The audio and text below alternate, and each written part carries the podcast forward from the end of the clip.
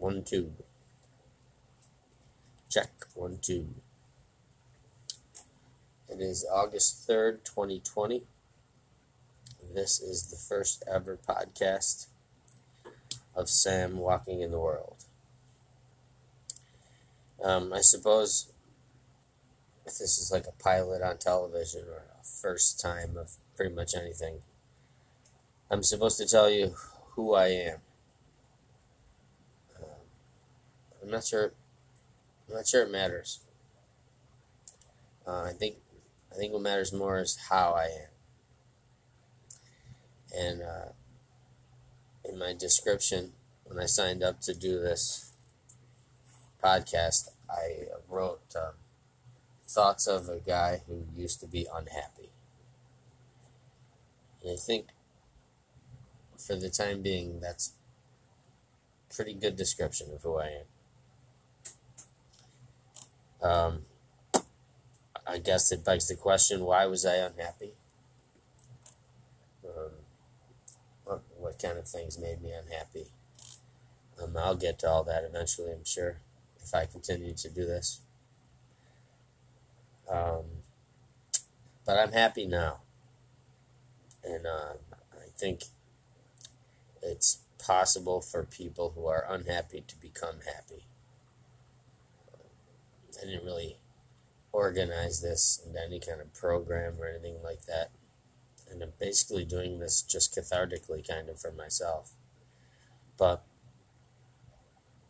I don't know, I hate to say these words, but people said I should do a podcast. I'm sure everyone's got people around them that tell them they should write a book, or do a podcast, or write a movie script, or who knows what. And I used to care about that. I do like to write, but that isn't the purpose of this. To be honest, I'll be as interested as you are. Well, maybe more interested than you are in what exactly I end up saying. So, here we go. I think the very first and most important thing that made me unhappy was that I was always trying to and never able to have some degree of control over my life.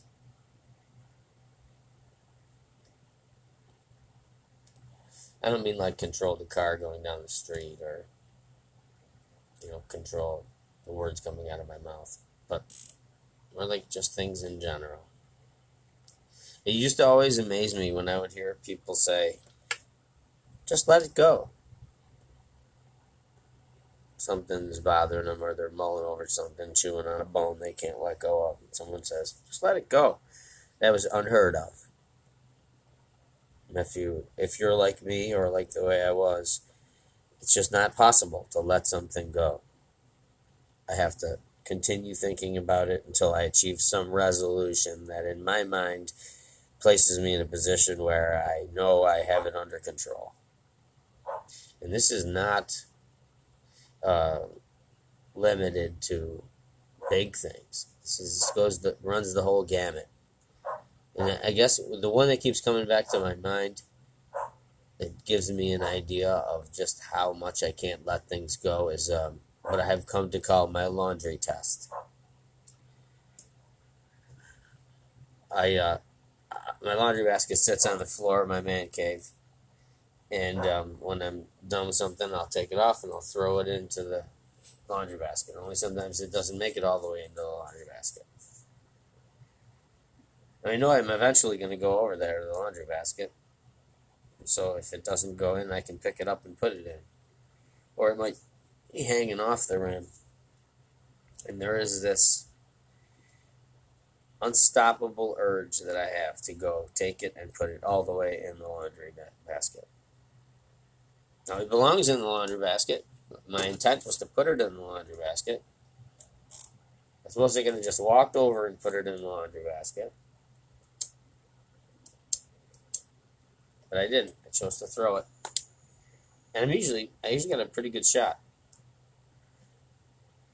But I can always measure my the the degree to which I need to control things by whether or not I can leave the clothes on the floor or next to the laundry bin. I made an effort. It's not like I just leave clothes all over my room. But, you know, someone once told me, the people that have helped me become happy, I'll leave them nameless. I'll just mention people from time to time.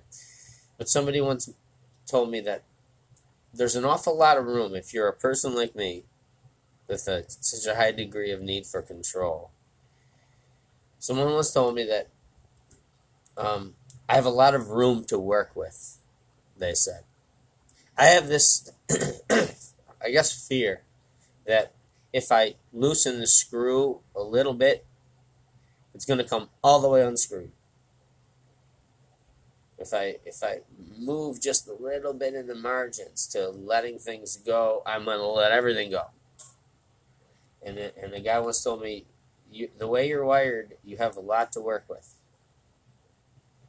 And I try to remember that because I just don't think I have the ability to allow things to just completely go to chaos. And if you're like me, I don't know, or we're like me, kind of a nervous person, you probably have a similar feeling. I try to remember that I have room to work with. The whole room isn't going to be a mess just because there's one piece of clothes on the floor. And in the big scope of things, what difference does it make? For some reason in my mind it does. So that's my laundry test. So if you're ever tossing clothes into your laundry basket and you miss, pay attention to the feeling that you have. Ask yourself, how important is it that that actually goes in there? Am I really thinking that if I don't pick that up, all of a sudden there'll be clothes all over the place and mice running around? I lived in a house like that growing up. It was like you always had to take your shoes off before you entered the kitchen, because that's that door that you entered the house through. It could be a perfectly sunny, dry, mid-August day, and you walked on nothing but parking lot. You still had to take your shoes off, because if you didn't, then eventually you would be walking in the house with shoes on that weren't walked on a dry day through a parking lot in mid-August. It would be the middle of winter, and it'd be muddy snow, and you'd be tracking it all over the kitchen. You wouldn't be in this instance, but if you did it this time, God knows what could eventually happen. It would be chaos. And it just, I don't know if it's our wiring in my family or if it's just our upbringing. When they say nature usually trumps nurture, so I'm going to go with genes. But either way, I've got lots of room to work with. And I use the laundry basket test to remind myself. I recommend it. Another thing that I kind of is a barometer for how well I can let things go is I'm always tempted to go back and change text messages that have been mis-autocorrected. Like I meant to write the word in a while, and I changed it to I'm a while. Or, you know, just things that don't even bear much meaning in the message. But something inside me says, first, I recognize that the other person's going to know that it's a mis-autocorrect. I don't think that they're going to think I meant I'm. But something makes me want to have to go back and change it to in, or send another text that says in. Like, that way they'll know that I knew that it was a mis-autocorrect, even though they already knew it was, and that I recognized it and corrected it. It all seems like an exercise in stupidity. Well, really, control.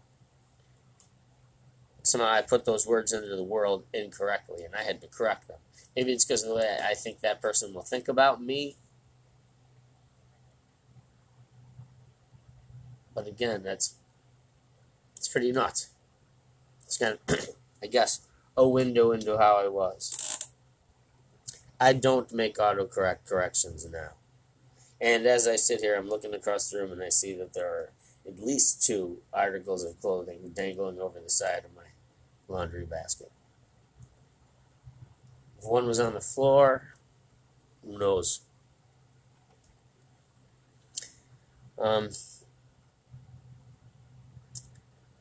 kind of learned that this instinct to be in control, I think it's out of fear.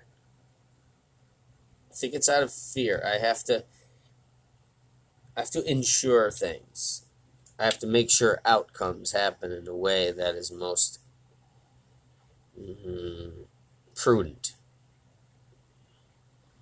And I'm invariably, or was invariably, disappointed. Now, I've heard people joke, if you don't set expectations, well, then you never have to worry about being disappointed. In a sense, that's true. It doesn't mean that you can't have expectations, though. But I tend to make them, or used to tend to make them, very unrealistic. Even small things. So what I try to do is, over the course of the day, and I try to do it consciously, but I never write it down. That's another thing. Lists. A list does not increase the likelihood of the items on it getting done. It serves some other purpose. It's like I'm reminding myself that I plan on getting to this. I'm going to get this done. So whatever I happen to be doing at the moment, it's okay that I'm not doing one of those things because I'm going to do them. If they were important enough for me to write them on a list, I have a feeling they're going to recur in my mind. Whatever it was that first caused the instinct to impulse to write that down, I don't think it's just going to go away. And if it does, I probably don't need to do it. But for some reason, I had to make sure I wrote it down. It was like a way of telling myself. Sometimes I wouldn't get things on the list done, and I'd have to make an excuse to myself. Sometimes even write in parentheses. Had to babysit, couldn't do this. Who the hell am I talking to? So, anyway, I make a list of I guess what you could call, for lack of a better name, don't bothers. And I try to collect them, as many as I can. And it really works. Or at least it works for me. So don't bothers are things that you might have said or done that you decided not to bother. And there's just, some of them are very poignant after they happen. Some of them are just mundane. Like this morning I was, for some reason, planning on mentioning to my wife that I didn't sleep well. I was asleep for an hour or two, and I'd wake up, and I was kind of fitful. I couldn't get in the right position to sleep. And I was going to say that to her. I think I was going to say that to her because I felt the effect of not having slept well. And then I thought to myself after a second, why am I going to tell her that? I mean, it's important to share with your wife and all, but like, what would be my point in doing that? I don't want her to do anything. I don't really even need her to know it. And so I chose that as a don't bother to say. One of my don't bother to do's that I've already done today is I didn't write down this list of things that I was going to talk about. I made notes as thoughts occurred to me over the course of the last week, but I didn't really plan anything in concrete because I honestly didn't know what I was going to end up saying. But I definitely did accomplish what I wanted. I told you how I am compared to how I was, and I started telling you about how my need for control was one of the causes of my unhappiness. You'll probably hear me reiterate things like the don't bother list and other things that I just have as recurring trends in my life because they keep me from being unhappy. But there's a lot more to come, and this is just a trial run, so I'm not really sure where this is going to go, but thank you for listening, nevertheless.